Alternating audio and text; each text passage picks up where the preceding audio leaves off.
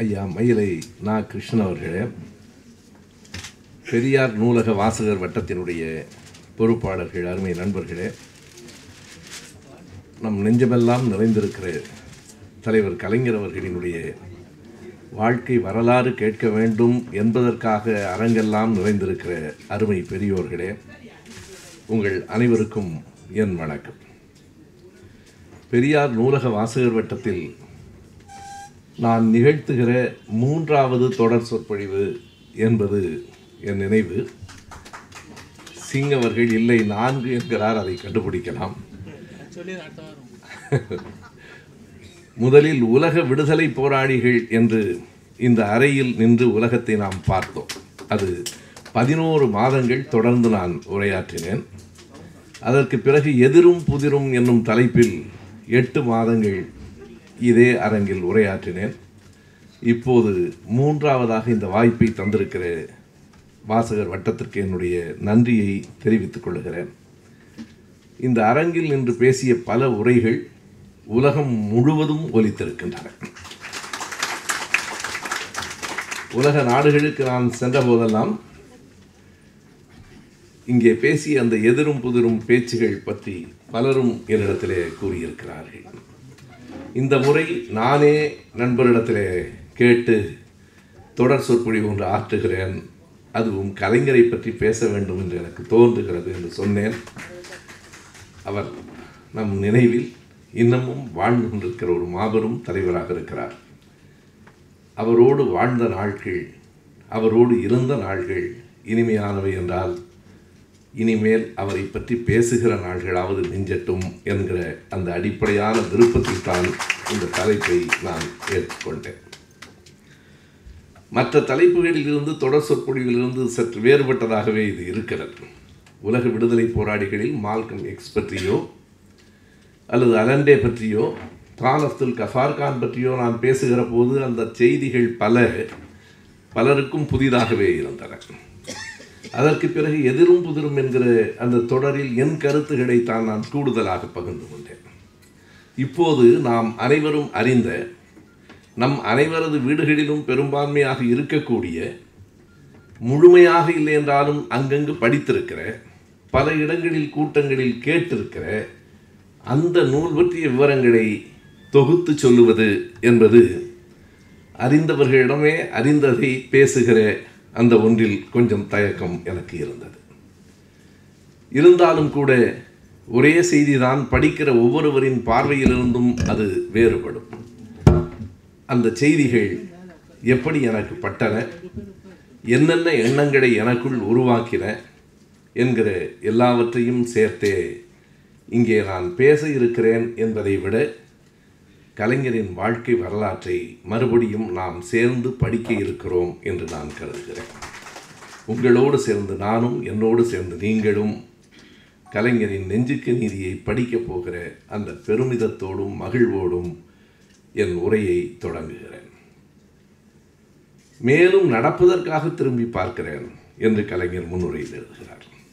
எதற்காக வாழ்க்கையை திரும்பி பார்க்கிறாய்? எல்லோருக்கும் வாழ்க்கை இருக்கிறது. எல்லோருக்கும் அதை எழுத தெரியாது. தெரிந்தவர்கள் எல்லோரும் கூட அதை பதிவு செய்வதில்லை. நான் என் வாழ்க்கையை திரும்பி பார்க்கிறேன். ஐம்பதாவது வயதில் ஐயா கலைஞரவர்கள் இந்த நெஞ்சுக்கு நீதியை எழுதத் தொடங்குகிறார். ஆயிரத்தி தொள்ளாயிரத்தி எழுபத்தி ஐந்து ஐம்பது ஆண்டுகள் முடிந்ததற்கு பிறகு நான் தொடங்குகிறேன். முன்னுரையிலே சொல்லுகிறார் ஒரு மனிதன் நூற்றாண்டு காலம் வாழ்வது என்பதே அரிது. எனவே நான் ஐம்பது ஆண்டுகள் வாழ்ந்து விட்டேன் என்றால் வாழ்க்கையின் முக்கால் பகுதியை ஏறத்தாழ முடித்து விட்டேன் என்று எழுதுகிறார். அது அப்போதைக்கு ஏறத்தாழ பாதி தான் தொண்ணூற்றி நான்கு ஆண்டுகள் ஐயா இந்த உலகத்தில் வாழ்ந்தார். பேராசிரியர் அவர்களிடம் ஒரு முறை நான் பேசிக்கொண்டிருக்கிற போது சொன்னேன் ஐயா நீங்கள் பெரியாரின் வயதையும் கடந்து வாழ்ந்து கொண்டிருக்கிறீர்கள் என்பது எங்களுக்கு இருக்கிற மகிழ்ச்சி என்று சொன்னார் அப்போதுதான் அவர் அந்த வயதை கடந்த நேரம் அப்படியா? என்று கேட்டார். நாங்கள்லாம் இவ்வளவு வயசு வாழ்வோன்னு நினச்சதில்லை. பெரியார் வயசுக்கு வாழ்வோம் என்றெல்லாம் நினைத்ததில்லை என்றார். ஏறத்தாழ பெரியார் வயதுக்கு மிக நெருக்கமாக வாழ்ந்து தலைவர் கலைஞர் அவர்கள் மறைந்திருக்கிறார். எதற்காக ஐம்பதாவது வயதில் என் வாழ்க்கை வரலாற்றை நான் எழுதத் தொடங்குகிறேன் என்பதை கலைஞர் சொல்கிறார் வேறொன்றுமல்ல மேலும் நடப்பதற்காக திரும்பி பார்க்கிறேன். இவ்வளவு தூரம் நடந்து விட்டோமா என்று களைத்து போவதற்காக அல்ல. இன்னமும் நடக்க வேண்டும் என்பதற்காக நான் திரும்பி பார்க்கிறேன் என்கிறார். எண்பது ஆண்டு கால வாழ்க்கை தான் பதிவாகி இருக்கிறது. ஆயிரத்தி தொள்ளாயிரத்தி இருபத்தி நான்கு தொடங்கி இரண்டாயிரத்தி மூன்று வரையிலான ஏறத்தாழ எண்பது ஆண்டு கால வாழ்க்கையை ஆறு தொகுதிகளாக கலைஞர் எழுதியிருக்கிறார். ஆறு தொகுதிகள் என்றால் எவ்வளவு பக்கங்கள் தெரியுமா? நாலாயிரத்தி நூற்றி எழுபத்தி ஒரு பக்கங்கள். நாலாயிரத்தி நூற்றி எழுபத்தி ஒரு பக்கங்களில் இதுவரை யாரும் வாழ்க்கையை எழுதி முடித்திருக்கிறார்களா என்று தெரியவில்லை. இன்னமும் பதினைந்து ஆண்டுகள் பாக்கி இருக்கிறது. இரண்டாயிரத்தி மூன்றிலிருந்து இன்னும் பதினைந்து ஆண்டுகள் அவர் வாழ்ந்திருக்கிறார். எனவே தொண்ணூற்றி நான்கு ஆண்டு கால வாழ்க்கையில் எண்பது ஆண்டு கால வாழ்க்கையை நாலாயிரத்தி நூற்றி எழுபத்தி ஒரு பக்கங்கள் எழுதியிருக்கிறார். ஆறு தொகுதிகளில் மிக பெரியது ஐந்தாவது தொகுதி தான் ஆயிரத்தி முப்பத்தி ஏழு பக்கங்கள். மிகச் சிறியது ஆறாவது தொகுதி ஐநூற்றி ஐம்பத்தி ஒரு பக்கங்கள். ஆயிரத்தி முப்பத்தி ஏழு பக்கங்களை கொண்ட ஒரு பெரும் தொகுதி பல நேரங்களில் அவ்வளவு பெரிய தொகுதியாக இருக்கிற காரணத்தினாலேயே படிப்பதற்கு கொஞ்சம் தயக்கம் இருக்கு. எப்போதும் சின்ன நூல் என்றால் உடனே படித்து விடலாம் என்று கருதுவோம். படித்து பார்த்த பிறகு தெரிகிறது இது படிக்க படிக்க ஒரு நாவலை விட சுவையாக இருக்கிறது என்பதை உணர முடிகிறது. நான் முதலில் படித்தான் கருதினேன். ஆறு தொகுதிகள் ஆறு அமர்வுகள் என்று கருதினேன். அப்படியெல்லாம் முடிக்க முடியாது. படிக்கிற போது எதையும் என்னால் விட முடியவில்லை. இந்த நிகழ்ச்சியை சொல்லலாம் இதை விட்டுவிட்டு அடுத்து போய்விடலாம் என்றால் ஒவ்வொரு நிகழ்ச்சியையும் இத்தனை சுவையாக சொல்ல முடியும் என்பதையே அந்த நெஞ்சுக்கு நீதியை படிக்கிற போது நாம் அறிகிறோம். நெஞ்சுக்கு நீதியை எல்லோரும் படித்திருப்போம். நானும் படித்திருக்கிறேன். ஆனால் இப்போது ஒரு மாணவனைப் போல ஒரு வரி கூட விடாமல் நிதானமாக படித்துவிட்டு உங்களுக்கு முன்னால் வந்து நிற்கிற வாய்ப்பை நான் பெற்றிருக்கிறேன்.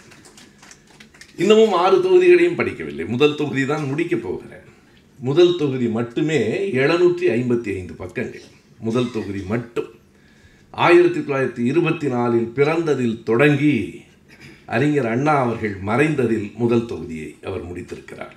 எனவே நான் எண்ணி பார்க்கிறேன்.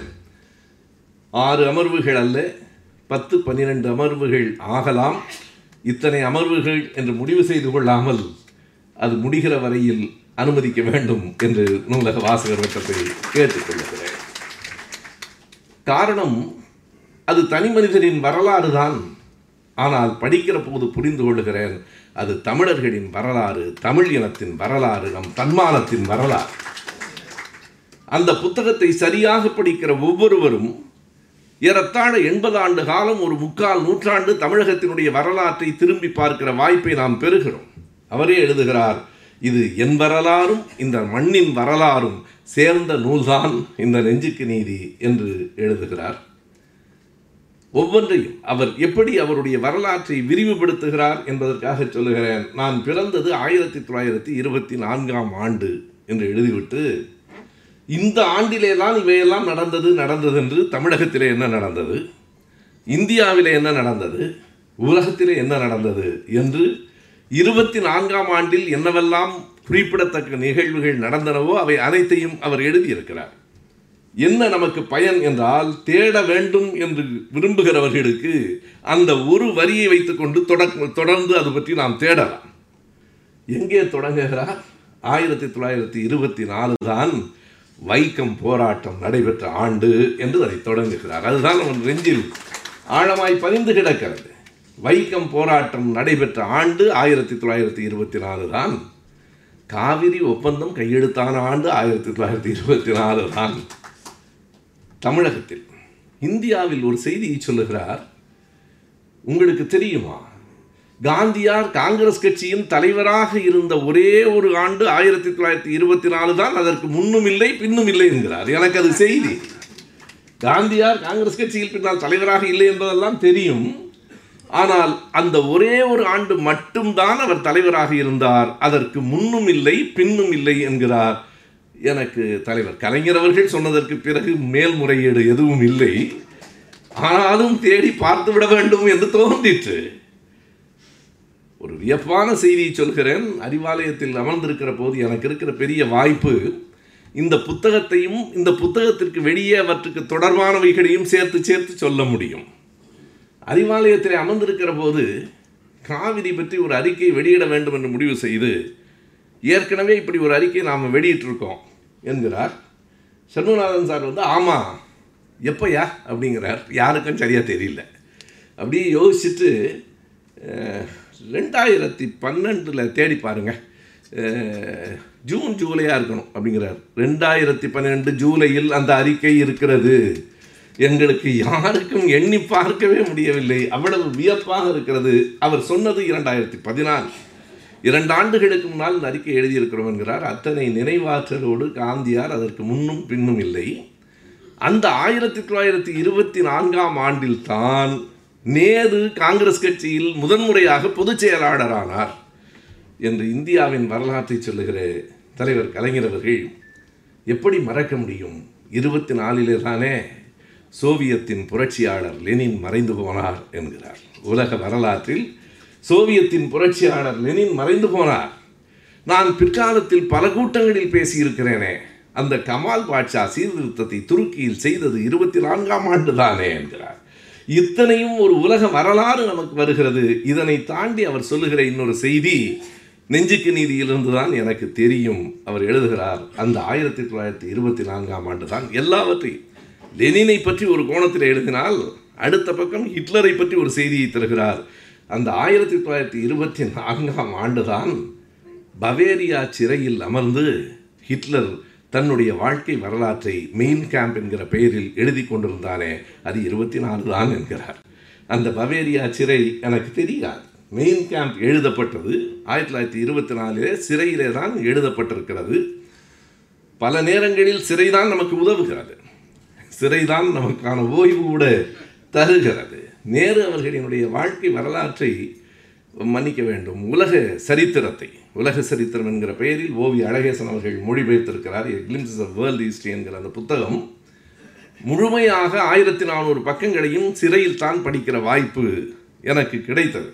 அந்த நூலின் முன்னுரையில் ஒரு சுவையான செய்தி இருந்தது. ஓவி அழகேசன் எழுதியிருக்கிறார் இந்த ஆயிரத்தி நானூறு பக்கங்களையும் நேரு சிறையில் இருக்கிற போது எழுதி முடித்தார். நேருவை பற்றிய ஒரு மிகப்பெரிய பரந்துபட்ட பார்வை எனக்கு வந்த நேரம் அதுதான். உலகத்தின் இத்தனை நுட்பமான சின்ன சின்ன செய்திகளை கூட ஒருவர் சிறைக்குள் உட்கார்ந்து கொண்டு எழுத முடியும் என்பது பெரிய வியப்பு. தன் மகளுக்கு எழுதிய கடிதங்கள். நேரு இவ்வளவு பெரிய வரலாற்றை சிறையில் இருந்து கொண்டுதான் எழுதினார்.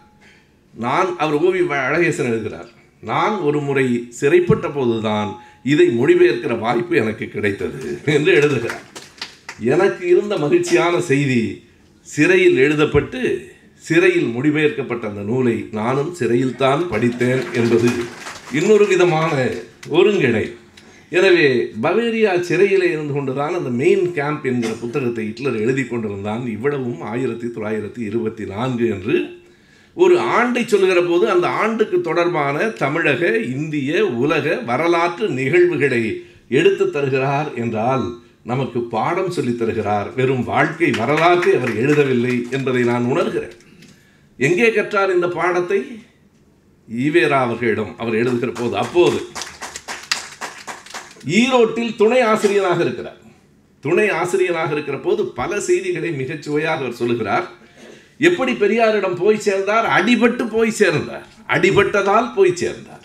சாந்தா அல்லது பழனியப்பன் என்கிற நாடகத்தை புதுவையில் நடத்துகிற போது முதலில் அந்த நாடகம் விழுப்புரத்தில் தான் நடைபெறுகிறது.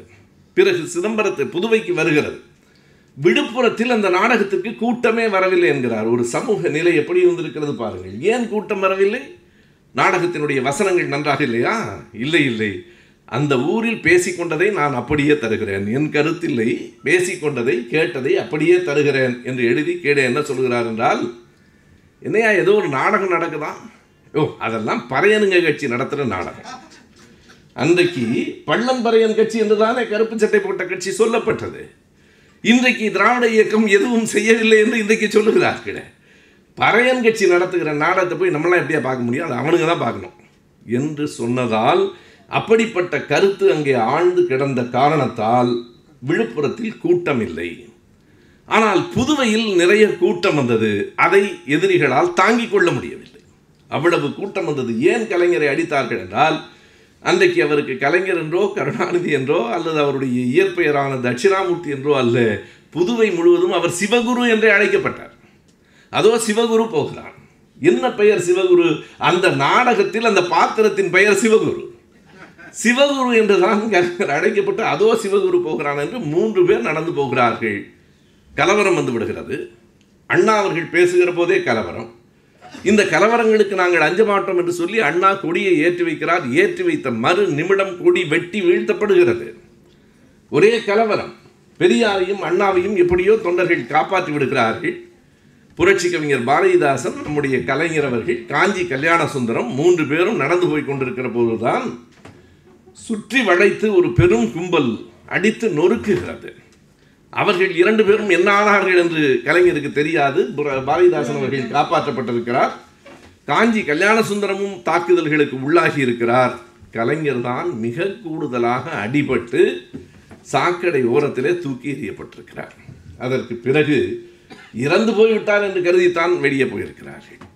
ஆனால் அதற்கு பிறகு அதிகாலை நேரத்தில் தொழுகைக்கு வந்த இஸ்லாமிய பெரியவர்கள் சிலர் அவரை காப்பாற்றி அதற்கு பிறகு பெரியார் அவருக்காக காத்திருக்கிறார். நேற்று அந்த பையன் நல்லா நடித்தான் அந்த பையனை யாரோ அடிச்சிட்டாங்கன்னு சொல்கிறாங்க எங்கே இருக்கிறார் என்று கேட்டதால் பெரியார் தட்டி கொடுத்து நீ என்னுடைய வந்துடுறியான்னு கேட்டார். கலைஞர் எழுதுகிறார் வாங்கிய அடியெல்லாம் மறந்து போன நிமிடம் இல்லையாது பெரியாரோடு என் வாழ்க்கையினுடைய தொடர்ச்சி அங்கே வந்தது? அங்கே நான்கு பேர் நாங்கள் துணை ஆசிரியர்களாக இருந்தோம். நான் கருணானந்தம் ஜனார்த்தனம் தவமணி ராஜன். கருணானந்தம் அவர்களை எல்லோரும் அறிவோம்.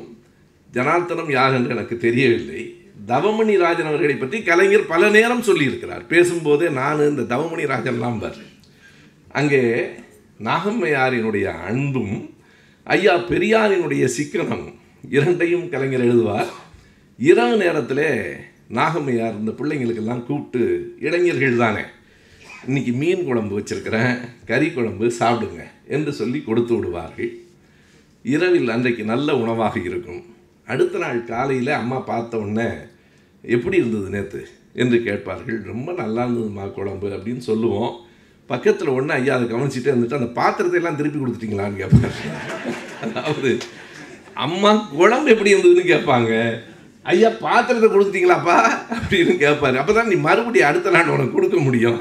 என்று கேட்பார் என்று சொல்லுவார். என்ன பெரிய செய்தி என்றால் அவர் தவமணி ராஜன் மாலை வரைக்கும் விழித்து கொண்டே இருந்து எழுதுவார். மாலையில் தான் ஐயா வருவார். வருகிற நேரத்தில் இவர் கொஞ்சம் அயர்ந்தால் இவன் என்ன காலையிலேருந்தே தூங்கிட்டு இருக்கிறானான்னு கேட்பார். இல்லையா இப்போதான் தூங்குறார் அவர். அதற்கு பிறகு ஒரு செய்தி இருக்கிறது மிக அருமையான செய்தி. இரவு நேரத்தில் மொட்டை மாடிக்கு வர சொல்லுவார் இவர்கள் நாலு பேரையும் வர சொல்லி ஒரு சமூக அரசியல் நிகழ்வுகளை இப்படியெல்லாம் நடக்கிறது. இதில் நீங்கள் கவனம் சு பிள்ளைகளுக்கு சொல்லிக் கொடுத்ததைப் போல அந்த கிழவன் சொல்லிக் கொடுத்ததால் இந்த தேசம் தன்மானம் பெற்றது. ஐயா பெரியாரிடம் கேட்ட பாடம் என்று கலைஞர் எழுதுகிறார். எவ்வளவு நேரம் சொல்லிக் கொடுப்பார் என்பதையும் எழுதுகிறார். அந்த நாலு ஐந்து பேரில் யாராவது கொஞ்சம் அப்படி ஒரு லேசாக தூக்கம் வர்ற மாதிரி தெரியும் போது சரி உங்களுக்கு தூக்கம் வருது போல இருக்கு புறப்படலாம் என்று சொல்லி அதற்கு பிறகுதான் அனுப்பி வைப்பார். கலிவரத சாமி என்றுதான் ஒருவர் அந்த பத்திரிகையின் ஆசிரியராக இருந்தார். அவர் யாருன்னு எனக்கு தெரியாது. கலைஞர் எழுதுகிறார் கலிவரத சாமி தான் யாரை காட்டிலும் அந்த பத்திரிகையை வரி வரியாக கவனமாக படிப்பார். ஆனால் இவர்தான் ஆசிரியர் எதுவும் எழுதுவதில்லை. எல்லாம் முடித்தவுடன் இவ்வளவு கவனமாக படிக்கிறாரே என்றால் அதற்கு வேறு ஒரு காரணமும் இல்லை. அவர்தான் ஆசிரியர். ஐயா எதை வேண்டுமானாலும் எழுதுவார். எழுதினால் போலீஸ் இவரைத்தான் பிடித்து கொண்டு போகும். எனவே அவர் ஒரு விருப்பத்தோடும் பாசத்தோடும் படிக்கவில்லை பயத்தோடு படிக்கிறார். இன்றைக்கு நிலைமை பொழுது என்ன ஆகுமோ தெரியலையே. நேற்றைக்கு ஐயா பேசினார் இன்றைக்கி எதை எழுதியிருக்கிறாரோ தெரியவில்லை என்று பல நேரங்களில் அந்த பத்திரிகையை படித்து முடித்தவுடன் கலிவரத சாமிக்கு ஒரு புன்னகை வரும். அப்பாடா இன்றைய பொழுதில் ஒன்றுமில்லை என்று இவ்வளவு செய்திகளையும் சொல்கிற கலைஞர் வரலாற்று பாடங்களை ஐயாவிடம் படித்ததால் தான் அந்த பாடங்களை நமக்கும் சொல்லித் தருகிறார். சின்ன குழந்தையில இருந்து அவருடைய வாழ்க்கை வரலாற்றை சொல்லுகிறார். இரண்டு முறை அவர் வீட்டுக்கு வந்த திருடர்களை பற்றி எழுதியிருக்கிறார். இரண்டுமே மிகச்சுவையான நிகழ்ச்சிகள். ஒரு எழுத்தாளன் எந்த ஒன்றை எழுதினாலும் அது சிறப்பாக இருக்கும் என்பதற்கு அந்த வாழ்க்கை வரலாறு அடிப்படையாக இருக்கிறது. எழுத தெரிந்தவன் எழுதினால் எதுவும் படிக்கக்கூடியதாக இருக்கும். அப்படி இரண்டு முறை திருடர்கள் வந்தார்கள். ஒரு முறை இவர் சின்ன குழந்தையாக இருந்திருக்கிறார். தொட்டிலில் இருக்கிறார். ஏழையில் இருக்கிற போது அயர்ந்து உறங்கி இருக்கிறார்கள் திருடர்கள் வந்து எல்லாவற்றையும் எடுத்துக்கொண்டு போய் இவருடைய அம்மாவின் கழுத்தில் இருந்த அந்த தாலி சங்கிலியையும் அறுத்து கொண்டு போய் அப்போதும் தூங்கி இருக்கிறார்கள். எங்கள் அம்மாவின் தாலி அறுந்து விட்டது ஆனால் அப்பா உயிரோடு தான் இருந்தார் என்று எழுதுகிறார். அப்பா உயிரோடு தான் இருந்தார். அம்மா ஓ என்று அழுகிறாள். மற்றதெல்லாம் போனால் பரவாயில்லை தாலி போய்விட்டதே அப்பா சொல்லுகிறார் தாலி போனால் என்ன? நான் இருக்கிறேன் இல்லையா? தாலி முக்கியமா? நான் முக்கியமா? நீ ஏன் அதற்கு கவலைப்படுகிறாய்? தாலி வாங்கி கொள்ளலாம் என்று என் அப்பாவுக்கு மூன்று மனைவியர்கள் முதல் மனைவியும் இறந்து போய்விட்டார் இரண்டாவது மனைவியும் இறந்து மூன்றாவது மனைவியை திருமணம் செய்து கொண்டார். மூன்றாவது மனைவி தான் அஞ்சுகம் அம்மையார் அவர்கள். ஆனால் கலைஞர் வேடிக்கையாக எழுதுவார் என் அப்பாவுக்கு மூன்று மனைவிகள் ஆனால் நான்கு முறை தாலி கட்டினார் இந்த திருடன் எடுத்துக்கொண்டு போனதற்கு பிறகு நான்காவது ஒரு முறை ஒரு முறை தாலி கட்டினார் என்று எழுதுவார். எல்லாவற்றையும் விட வேடிக்கை என்ன என்றால் அவர்கள் என்ன செய்திருக்கிறார்கள்? தொட்டிலில் கிடந்த குழந்தையை அதாவது தலைவரை எடுத்து கீழே வைத்துவிட்டு அந்த தொட்டில் துணியையும் எடுத்துக்கொண்டு போய்விட்டார். அதை பற்றி எழுதுகிற போது கலைஞர் எழுதுவார் அவ்வளவு பிச்சைக்கார திருடர்கள் போல இருக்கிறது. எதற்குமே எதுவுமே இல்லாத ஒரு பிச்சைக்கார திருடன் போல இருக்கிறது. என்று அப்போது இவருடைய அம்மா அடிக்கடி சொல்லுவாராம் நல்ல வேலைப்பா நீ அழுகலை. திருடனுங்க தொட்டிலை அவிழ்க்கிற போது அழுதுருந்தா கழுத்தை நெரிச்சு கொண்டு இருப்பான் நல்ல வேலை அழுகவில்லை என்று சொல்லுகிற போது கலைஞர் எழுதுகிறார் அழுதிருக்கலாமோ என்று சில வேளைகளில் எனக்கு தோன்றுகிறது. இன்றைக்கு என் நெஞ்சிலும் முதுகிலும் குத்துகிறவர்களை பார்க்கிற போது அன்றைக்கு குழந்தையாக இருக்கும் போதே அழுதிருக்கலாமோ என்று தோன்றுகிறது என்று எழுதுவார். நமக்கு என்ன தோன்றுகிறது என்றால் நாமெல்லாம் அழக்கூடாது என்பதால் அன்று அவர் அழாமல் இருந்திருக்கிறார் என்று எனக்கு தோன்றுகிறது. இது முதல் முறை திருடர்கள் வந்து போன அனுபவம். இரண்டாவது முறை திருடர்கள் வந்தது இன்னமும் சுவையானது. அதாவது அவர்கள் ஒரு வைதீக குடும்பத்திலே பிறந்தவர் தலைவர். கனியாக்குறிச்சி என்று பக்கத்திலே ஒரு ஊர் இருக்கிறது. அந்த ஊரிலே போய் முடியிறக்க வேண்டும் மொட்டையடிப்பது முடியிறக்க வேண்டும் என்று நேர்ந்து கொண்டிருக்கிறார்கள். அந்த நாளில் முடியிறக்கப் போகிற நாளில் ஒரே மழையும் காற்றும் புயலுமாய் இருக்கிறது. கன்னியாகுறிச்சிக்கு போக முடியவில்லை. என்ன செய்வது? கடவுள் கோவித்துக் கொள்வாரே என்று கருதி அதே நாளில் முடியிருக்க வேண்டும் என்று அந்த ஊரிலே இருக்கிற ஒரு முடி திருத்தும் தொழிலாளியை அழைத்து முடியை எடுத்துவிட்டு அந்த முடியை காணிக்கையாக அல்லவா கொடுக்க வேண்டும். வேற எங்கும் போட்டு விடக்கூடாது. அதை ஒரு உண்டியல் போல ஒரு பானையில போட்டு அதை கட்டி வைத்து அந்த உண்டியல் போல இருந்த பானையை காப்பாற்றுவதற்கு என் அப்பாவும் அம்மாவும் பட்ட பாடு இருக்கிறதே. அதை எப்படியாவது கன்னியாகுரிச்சியில் கொண்டு போய் அதை செலுத்தி விட வேண்டும். காணிக்கையாக முடியை செலுத்தி விட வேண்டும் என்று காத்திருந்தார்கள். மீண்டும் எங்கள் வீட்டுக்கு ஒரு முறை திருடன் வந்தான். அப்போது ஏற்கனவே ஒரு முறை எல்லாவற்றையும் இழந்து விட்டதால் இந்த முறை மிக கவனமாக இருந்தார்கள். லேசாக சத்தம் கேட்டால் கூட முடித்து விடுவார்கள். எனவே திருடர்களால் வீட்டுக்கு வந்து எதையும் திருட முடியவில்லை. சுற்றி சுற்றி பார்க்கிற போது வீட்டிற்கு வெளியே ஒரு உண்டியல் இருந்தது அடடா பணம் முழுவதும் இதில் தான் இருக்கிறது என்று கருதி அந்த உண்டியலை எடுத்துக்கொண்டு போன திருடர்கள் பாவம் எவ்வளவு கஷ்டப்பட்டார்களோ என்று அவர் எழுதுவார். ஒவ்வொரு சின்ன சின்ன செய்தியை கூட ஒரு நாவலாசிரியனைப் போல அழகாய் சுவையாய் எழுதுகிற இறுதியாக அவர்கள் திருடி கொண்டு போனது ஐயாவினுடைய தலைமுடியை மட்டும்தான் என்பதாக அந்த நிகழ்ச்சி. இப்படி தொடங்கி அவர் ஐந்தாம் வகுப்புக்காக திருவாரூருக்கு வந்த அடுத்த செய்தி. அந்த திருக்குவடையில் இருந்து வாழ்க்கை திருவாரூருக்கு பெயர்கிறது. சரியாய் சொன்னால் திருக்குவடை என்பது இப்போதும் நாம் எல்லாம் பார்த்திருக்கிறோம். திருவாரூரிலிருந்து திருத்துறை போண்டி போகிற வழியில் குறுக்கே போகிற ஒரு சின்னஞ்சிறு கிராமம். அந்த கிராமத்தில் பிறந்தவன் திருவாரூர் அரசியலில் வெற்றி பெறுவதே கடினம். தஞ்சை அரசியலுக்குள் கூட புகழ் பெற முடியாது. தமிழ்நாட்டு அரசியலை வென்று இந்திய அரசியலிலும் ஒரு புகழ் பெற்றார் என்பது ஒரு சரித்திரம். எனவே திருக்குவளையிலிருந்து அவருடைய வாழ்க்கை திருவாரூருக்கு நகர்கிறது.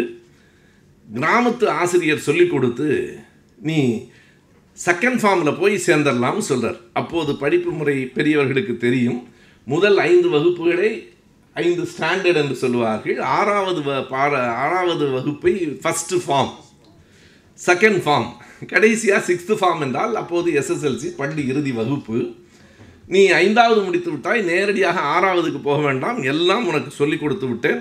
எனவே நீ செகண்ட் ஃபார்முக்கு நேரடியாக ஏழாவது வகுப்புக்கு போகலாம் என்று சொல்லி அனுப்புகிறார்.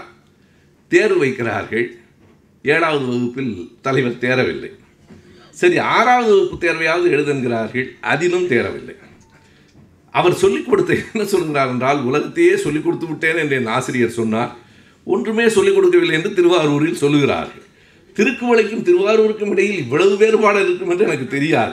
கடைசியாக அவர் என்ன கேட்கிறார் என்றால் நான் படித்த ஐந்தாம் வகுப்பிலாவது படிக்கிறேன். அதிலும் அவர் தேரவில்லை என்பதுதான் செய்தி. அவர் எழுதுகிறார் ஐந்தாம் வகுப்பிலும் மறுபடியும் தேரவில்லை. நேரடியாக தலைமை ஆசிரியர் அறைக்கு போகிறார். கஸ்தூரி ஐயங்கார் என்று அவருடைய பெயர். திடீரென்று உள்ளே நுழைந்த உடனே யார் பாணி என்கிறார். இவர் இந்த சோக கதையை சொல்லுகிறார். ஏழாம் வகுப்புக்கு படிக்க வந்தேன். ஆறிலும் தேரவில்லை ஐந்திலும் தேரவில்லை. அதற்கு நான் என்ன செய்வது என்கிறார் நீங்கள் என்ன வேண்டுமானாலும் செய்யுங்கள். ஐந்தாம் வகுப்பில் நான் படித்தாக வேண்டும். அப்படியெல்லாம் தேர்வில் வெற்றி பெறாத யாரையும் நாங்கள் சேர்த்துக்கொள்ள முடியாது. கலைஞர் சொல்கிறார் ஒன்று நீங்கள் சேர்த்துக்கொள்ள வேண்டும். அல்லது எதிரில் இருக்கிற அந்த கமலாலயம் குளத்தில் போய் விழுந்து விடுவேன். அப்போது அங்கேயும் ஐயாவுக்கு தொல்லையாக இருந்தது கமலாலயம் தான். நான் சொல்லுவது குளத்தை. கமலாலயம் குளத்தில் போய் விழுந்து விடுவேன் என்று சொன்ன உடனே தலைமை ஆசிரியருக்கு வியப்பாக இருக்கிறது. என்னன்னா அந்த ஐந்து வயது பத் பத்து பன்னிரெண்டு வயதில் முப்ப ஆயிரத்தி தொள்ளாயிரத்தி முப்பத்தி ஆறாவது ஆண்டு பன்னிரெண்டு வயது. அப்போது இந்த சிறுவன் இவ்வளவு வைராக்கியமாக இருக்கிறானே. சரி ஐந்தாம் வகுப்பில் சேர் என்று சேர்த்து கொள்ளுகிறார். நாம் எல்லோரும் எண்ணி பார்க்கிறோம். ஐந்தாம் வகுப்பில் தொடங்கிய போராட்டம் மெரினா வரைக்கும் தொடர்ந்ததில்லையா மெரினாவிலும் போராடித்தானே. அந்த ஐந்தாம் வகுப்பிலும் அவர் போராடித்தான் இடம்பெற்றார் மெரினாவிலும் போராடித்தான் இடம்பெற்றார் மருத்துவமனையில் கூட அவர் இயற்கையோடு போராடி கொண்டிருக்கிறார் என்று சொன்னபோது தோழர் தா. பாண்டியன் தான் சரியாக திருத்தி சொன்னார். இல்லை இயற்கை அவரோடு போராடி கொண்டிருக்கிறது. இயற்கையால் அவரை எடுத்துச் செல்ல முடியவில்லை. இயற்கை அவரோடு போராடி கொண்டிருக்கிறது என்றார் அவருடைய போராட்டம் அந்த வகுப்பில் தொடங்கிற்று. அங்கேதான் அவர் எழுதுகிறார் முதல் செய்தி அந்த திருவாரூர் பள்ளிக்கூடத்தில் படித்து கொண்டிருக்கிற போது அதுவரையில் அவருடைய நிலைமை என்ன என்றால் முழுக்க முழுக்க ஒரு வைதீக குடும்பத்தில் பிறந்து வளர்ந்ததால் அந்த பக்கத்தில் இருக்கிற காருக்குறிச்சியன் காருகுடி என்று ஒரு ஊர். அந்த கார்குடிக்கு பால் தயிர் வாங்குவதற்காக போகிறார். திரும்ப வருகிற போது என்ன சொல்லி வைத்திருக்கிறார்கள் என்றால் வருகிற வழியில் பட்டாணி என்று ஒரு துஷ்ய தேவதை இருக்கிறது.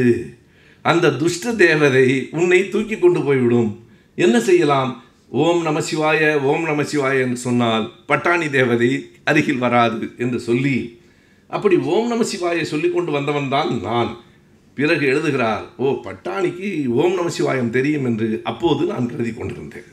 ஓம் நம சிவாயம் எல்லாம் அது படித்து வைத்திருக்கிறது. அந்த பட்டாணி துஷ்ட தேவதை என்று கருதி கொண்டிருந்த நான் தான் பிற்காலத்தில் பெரியாரின் சீடனாய் மாறினேன். என்னுடைய மாற்றம் என் வாழ்வின் அரசியல் அரிச்சுவடி எங்கே தொடங்கிற்று என்றால் ஆயிரத்தி தொள்ளாயிரத்தி முப்பத்தி ஆறாவது ஆண்டு நான் பள்ளியில் படிக்கிற போது எனக்கு கையில் ஒரு சின்ன நூல் கிடைத்தது. அந்த நூலினுடைய பெயர் பனகல் அரசர் என்பது. இதுதான் தலைவர் அவர்களை மாற்றிய முதல் நூல் என்று அவர் பதிவு செய்திருக்கிறார். பனகல் அரசர் என்று ஒரு நூல் கிடைத்தது. அதை படித்தபோதுதான் நான் வரலாற்றை தெரிந்து கொண்டேன் என்று சொல்லி கலைஞர் என்ன செய்கிறார் என்றால் என்ன வரலாற்றை தெரிந்து கொண்டேன் தெரியுமா? ஆயிரத்தி தொள்ளாயிரத்தி பதினாறில் நீதி கட்சி தொடங்கியதிலிருந்து எல்லாவற்றையும் எழுதுகிறார். அது அவர் தெரிந்து கொண்ட வரலாற்றை சொல்வதற்காக அல்ல நாம் தெரிந்து கொள்ள வேண்டிய வரலாற்றை சொல்லுவதற்காக. அதை அனைத்தையும் மிக தெளிவாக எழுதுகிறார். எப்படியெல்லாம் நடந்தது? முப்பத்தி ஆறு வரையில் நடந்ததை எழுதுகிறார். பின்னால் அழகிரி அவர்களை பற்றி பார்த்ததை எழுதுகிறார். அழகிரியை பற்றி படித்ததை எழுதுகிறார். அதை எழுதுகிற போது அழகிரி அவர்களை நான் பார்த்தது எப்போது நிகழ்ந்தது என்பதை சொல்லுகிறார். பனகலரசர் இறந்து போனது. என்னவெல்லாம் முதல் நீதி கட்சியின் ஆட்சியில் நடைபெற்றது. இன்றைக்கு காலையிலே கூட ஒரு பட்டினி போரில் நான் பேசுகிற போது சொன்னேன். இந்து அறநிலையத்துறை என்பது ஆயிரத்தி தொள்ளாயிரத்தி இருபத்தி ஐந்தில் பனகலரசர் அவர்களின் ஆட்சி காலத்திலே தான் உருவாக்கப்பட்டது. அதை எப்படியாவது பறித்து கொண்டு விட வேண்டும் என்று இன்றைக்கு முடிவு செய்து பலர் அதற்காக அந்த கட்சியிலே ஒருவரை அதற்காகவே நேர்ந்து விட்டிருக்கிறார்கள். சரியாக சொன்னால் அதுதான். அவர் ஆபாசமாக அநாகரிகமாக பேசிவிட்டார் என்று இன்றைக்கு ஆர்ப்பாட்டம் நடந்தது. நான் சொன்னேன் அவரை சொல்லுகிற போது இனிமேல் அநாகரிகமாக பேசினார் என்று நீங்கள் சேர்த்து சொல்ல வேண்டியதில்லை. அவர் பேசினார் என்று சொன்னாலே போ. அவர் என்றைக்கு நாகரிகமாக பேசியிருக்கிறார்?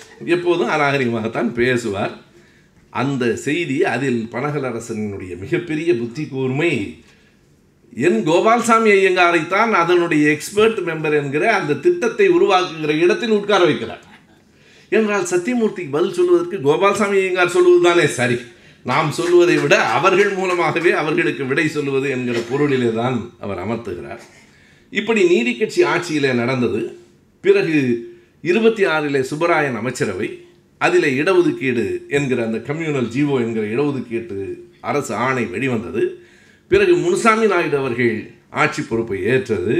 ஓரிரண்டு ஆண்டுகளில் முனுசாமி நாயுடு அவர்களுக்கான எதிர்கருத்துகள் வந்ததற்கு பிறகு பொப்பிலி அரசர் முதலமைச்சராக ஆனது என்று அந்த முப்பத்தி ஆறாவது ஆண்டு வரையிலான வரலாற்றை மிகச் சுருக்கமாக அதை படித்தால் யார் ஒருவருக்கும் நீதி கட்சியின் வரலாறு மிக எளிமையாக வந்து சேரும் என்கிற அளவில் அவை அனைத்தையும் சொல்லுகிறார். பின்னால் பட்டுக்கோட்டை அழகிரியால் தான் தான் அந்த பேச்சுக்கரையில் கவரப்பட்டேன் என்கிறார். எழுத்துக்கு எங்கே தொடக்கம்? பேச்சு எங்கே தொடங்கிச்சு? எல்லாவற்றையும் புள்ளி விவரங்களோடு சொல்லுகிறார். பட்டுக்கோட்டை அழகிரி அவர்களை சந்தித்ததும் அவருடைய முதல் உரை கேட்டதும் அந்த அனுபவம் இருக்கிறதே. அந்த காட்சி இப்போதும் நம் நெஞ்சை உருக்குவதாக இருக்கிறது. அவர் சொல்லுகிறார் முதன் முதலாக நான் அழகிரிசாமியின் பேச்சை கேட்டபோது தான் அப்படி ஒரு எழுச்சியாய் பேச முடியும் என்கிற எண்ணம் எனக்குள் உருவாயிற்று. ஆனால் அவர் பேசி முடித்ததற்கு பிறகு அந்த மேடையிலிருந்து கீழ் இறங்கி வாந்தி எடுத்தார் இரத்த வாந்தி எடுத்தார். அழகிரியின் வரலாறு அதுதான். நாம் அறிவோம். என்னுடைய அப்பா அவர்கள் எனக்கு நேரடியாக பார்த்த அந்த காட்சியை சொல்லியிருக்கிறார். ஒரு வெள்ளை கைக்குட்டையை எடுத்து மேடையில் வைத்துவிட்டு அழகிரி பேசத் தொடங்குவார். பத்து பதினைந்து நிமிடங்களில் அவருக்கு இருமல் வரும். அந்த கைக்குட்டையை வாயில் வைத்துக்கொண்டு இருமுவார் பிறகு பேசுவார். கவனித்து பார்த்தால் மேடையில் இருக்கிற எங்களுக்கு தெரியும் கைக்குட்டையில் ஒரு கால் பகுதி சிவந்து போயிருக்கும் மறுபடியும் பேசுவார் மறுபடியும் இருமல் வரும் மறுபடியும் அந்த கைக்குட்டை பாதி சிவக்கும். அவர் பேசி முடிக்கும் போது அந்த வெள்ளை கைக்குட்டை சிவப்பாக ஆகும். நண்பர்களே ரத்தம் சிந்தி வளர்த்த இயக்கம் இந்த இயக்கம் என்பதற்கு ஒரு எடுத்துக்காட்டாகவே இதனை நான் சொல்லுகிறேன். பொழுதுபோக்காகவோ அல்லது ஆட்சியை பிடிக்க வேண்டும் என்பதற்காகவோ இந்த இயக்கம் தொடங்கப்படவில்லை. மக்களினுடைய வாழ்க்கை மாற்றப்பட வேண்டும் என்பதற்காக தொடங்கிய இயக்கம். அதை கலைஞர் அவர்களே பதிவு செய்கிறார். இரத்த வாந்தி எடுத்ததை நான் பார்த்தேன். அது பற்றி இவர் சொன்னதும் அதற்கு அழகிரிசாமி அவர்கள் விடை சொன்னதும் இருக்கிறதே. இரண்டும் என்றென்றும் நாம் மறக்க முடியாத சொற்கள். கலைஞர் சொல்லுகிறார் அருகில் இருந்த நண்பர்களிடத்திலே அழகிரிசாமியின் பெருமை தெரியாமல் நான் சொன்னேன். என்னத்துக்கு இப்படி உடம்பு சரியில்லை? ரத்த வாந்தி எடுக்கிறார். இவர் எதுக்கு வந்து இப்படி கூட்டத்தில் இவ்வளவு நேரம் பேசுகிறார் என்று சொன்னேன். அவருக்கு காதில் விழுந்து விட்டது. அந்த தம்பியை கூப்பிடுங்கன்னார் கூப்பிட்டு அழகிரி சொன்னாராம் எனக்கு உடல்நலம் இல்லை என்பது உண்மைதான். நான் நோயாளியாக இருக்கிறேன் என்பது உண்மைதான். ஆனால் இந்த நாடு என்னை விட நோயாளியாக இருக்கிறதே என்ன செய்வது? இந்த நாடு என்னை விட நோயாளியாக இருக்கிறது. மருத்துவருக்கு ஜலதோஷம் பிடித்திருக்கிறது என்பதற்காக ஜன்னியில் சாகப்போகிற ஒருவனை காப்பாற்றாமல் விட்டுவிட முடியுமா என்று அழகிரி கேட்டார். என் நெஞ்சில் பதிந்த சொற்களவை அவர் எழுதுகிறார். கலைஞர் என் நெஞ்சில் பதிந்த சொற்களவை எப்படியாவது எந்த உடல் நலிவிலும் இந்த நாட்டை காப்பாற்ற வேண்டும் என்கிற எண்ணத்தை அழகிரியிடமிருந்து அன்றைக்கு நான் பெற்றுக்கொண்டேன் என்று எழுதுகிறார். இது ஒன்று. அழகிரி அவர்கள் ஆயிரத்தி தொள்ளாயிரத்தி முப்பத்தி எட்டில் நடந்து வந்தபோது அந்த ஒரு படையாக அன்றைக்கு திரண்டு திருச்சி தொடங்கி சென்னை வரைக்கும் செப்டம்பர் ஒன்று ஆயிரத்தி தொள்ளாயிரத்தி முப்பத்தி எட்டு செப்டம்பர் ஒன்று தொடங்கி பதினொன்றாம் தேதி அவர்கள் சென்னையை வந்து அடைந்தார்களே. அப்போது வருகிற வழியில் தொழுதூருக்கு அருகில் ஒரு கிராமத்தில் என்ன நடந்தது? அதை அழகிரி அவர்கள் எப்படி எதிர்கொண்டார்கள் என்கிற செய்தியை கலைஞர் எழுதுகிறார். வருகிற வழியில் அழகிரி அவர்கள் வருகிற போது அந்த வழியில் ஒரு மிகப்பெரிய தோரணம் கட்டி வைத்திருக்கிறார்கள். வரவேற்பு வளையம் போல. அந்த தோரணம் முழுவதும் செருப்புகள். இந்த செருப்புகள் அந்த காலத்திலிருந்தே இருக்கின்றன. ஆனால் கடைசியில் வரலாற்றில் செருப்புகளுக்கான மரியாதை கூட அவர்களுக்கு இல்லாமல் தான் போயிருக்கிறது. அதை ஓடி வந்து நம்முடைய தோழர்கள் அந்த செருப்பு தோரணத்தை எடுக்கப் போகிற போது அழகிரி என்ன சொல்லியிருக்கிறார்? அதை நீங்கள் எடுக்காதீர்கள். இருக்கட்டும். அந்த தோரணத்துக்கு அருகில் நின்று நான் பேசுகிறேன் என்று சொல்லி பேசியிருக்கிறார் அழகிரி அவர்களினுடைய இயல்பாக. பட்டுக்கோட்டையில் அண்ணன் ரத்னகிரி அவர்கள் அந்த செய்தியை எனக்கு அடிக்கடி சொல்லுவார். முன்பெல்லாம் மிக நல்லவர்கள் கூட்டங்களுக்கு இடையில் கழுதை பன்றிகளை எல்லாம் உள்ளே விட்டு விடுவார்கள். அப்படி பட்டுக்கோட்டையில் திலகர் திடலில் அழகிரி அவர்கள் பேசுகிற போது கழுதைகள் இரண்டு உள்ளே வந்தன. அதில் ஒரு கழுதையை நம்முடைய தோழர்கள் பிடித்து விட்டார்கள். அழகிரி சொன்னாராம் அந்த கழுதையை பிடித்து கொண்டு வந்து மேடைக்கு அருகில் இந்த கம்பில் கட்டு.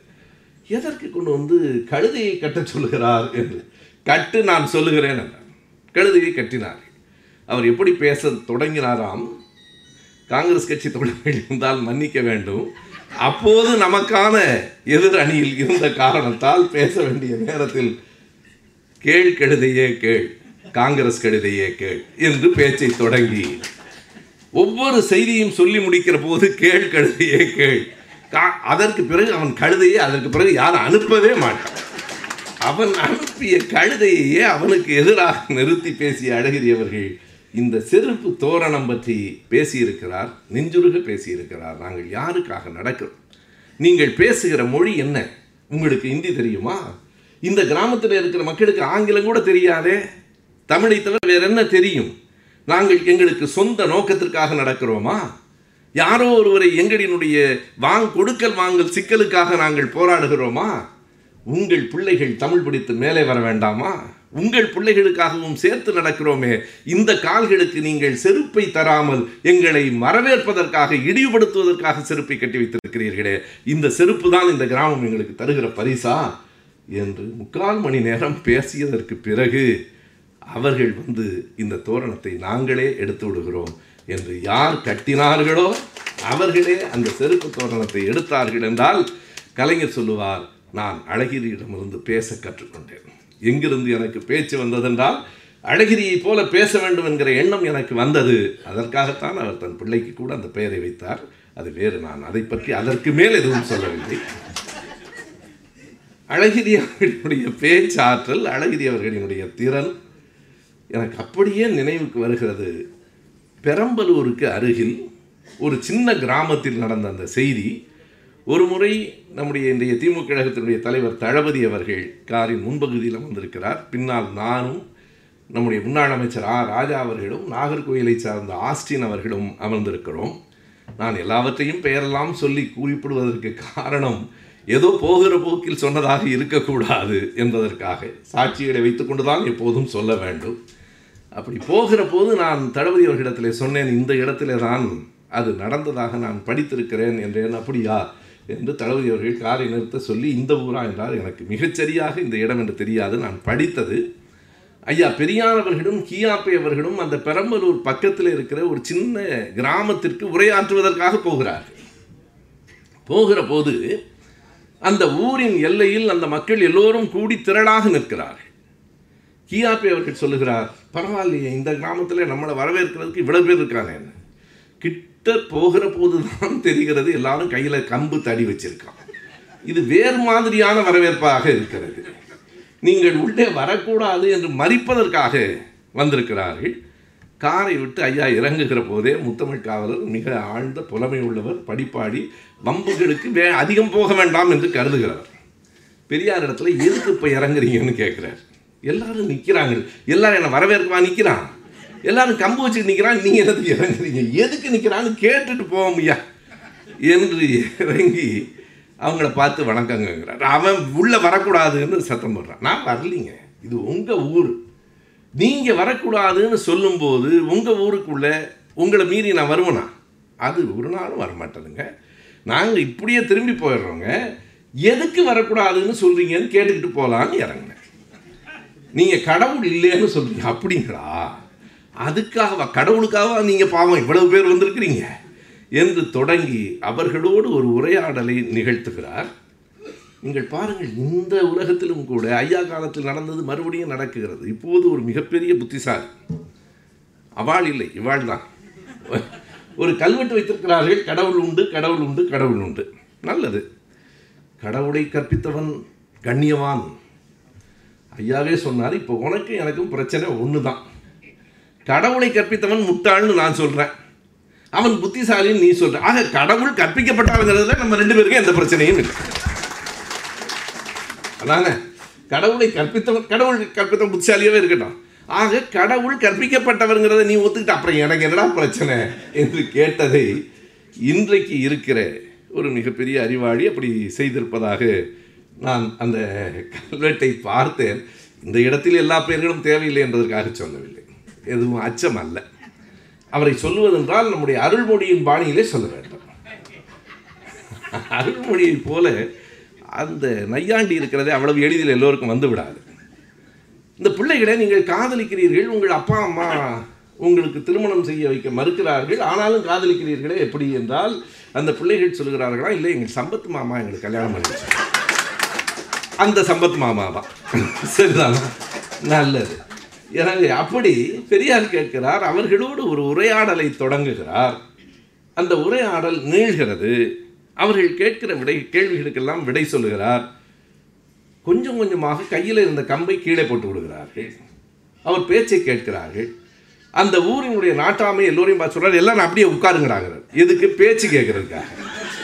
அவர் ஊருக்குள்ளே வரக்கூடாது பேசக்கூடாது தடுக்கு தான் வந்தான்.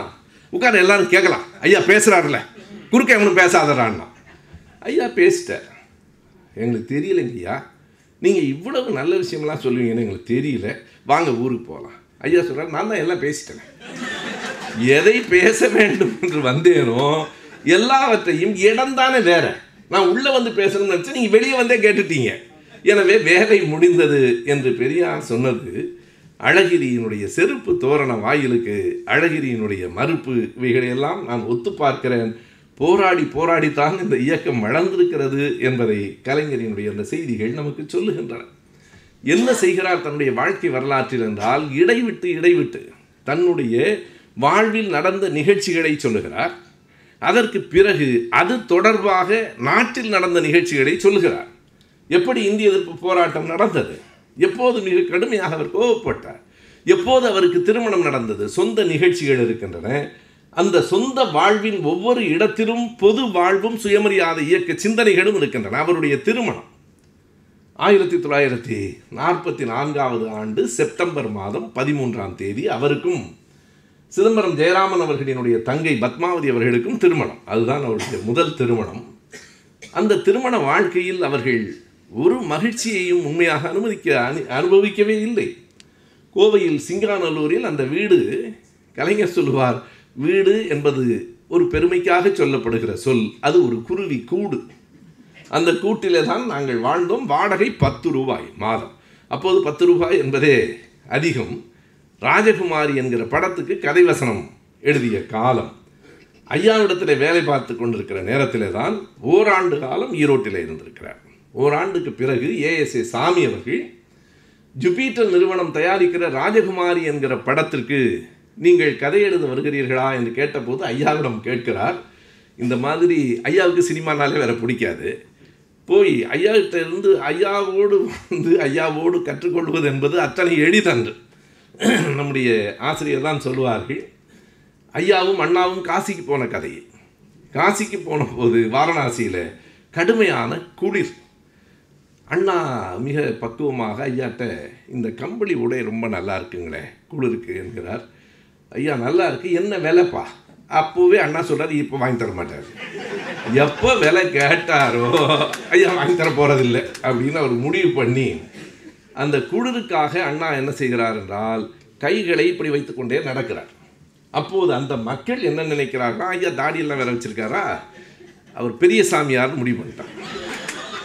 ஓ சின்ன சாமியாரே இவ்வளவு பணிவாக இருக்கிறாருன்னா நம்ம எவ்வளவு பணிவாக இருக்கணும்னு நினைத்தார்கள் என்பார். அண்ணா அந்த செய்தியை அண்ணாவே பதிவு செய்திருக்கிறார். அதுபோல இடத்துல அப்படியெல்லாம் ஒன்றை உடனடியாக வாங்கிவிட முடியாது. அனுமதி வாங்குவதற்காக கலைஞர் தயங்கி தயங்கி நான் நம்ம கட்சி வேலைக்கு இடைஞ்சல் இல்லாமல் அந்த கதை வசனத்தை அது எப்படிப்பா இங்கே அங்கே உட்காந்து கட்சி வேலைக்கு இடைஞ்சல் இல்லாமல் செய்ய முடியும்?